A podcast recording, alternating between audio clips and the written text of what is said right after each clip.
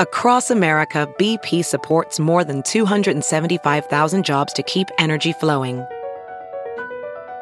Jobs like updating turbines at one of our Indiana wind farms and producing more oil and gas with fewer operational emissions in the Gulf of Mexico. It's and, not or.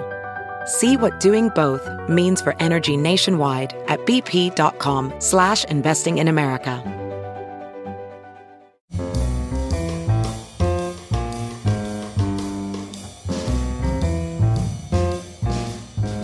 This is Merriam Webster's Word of the Day for Saturday, February 2nd. Brought to you by Merriam Webster's Collegiate Dictionary, 11th edition. Available from your favorite bookstore or online at www.merriam-webster.com. The word of the day for February 2nd is cohort, spelled C O H O R T. Cohort is a noun that means a band or group, as in this sentence.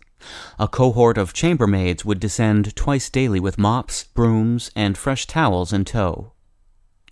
In ancient times, a cohort was a military unit, one of ten divisions in a Roman legion.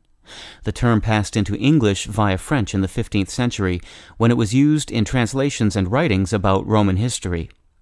Once cohort became established in our language, its meaning was extended, first to refer to any body of troops, then to any group of individuals with something in common, and later to a single companion. Some usage commentators have objected to this last sense because it can be hard to tell whether the plural refers to different individuals or different groups.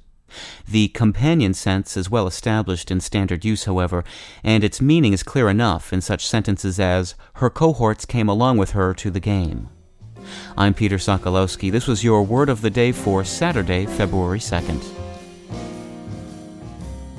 For more information, visit Merriam-Webster online at www.merriam-webster.com.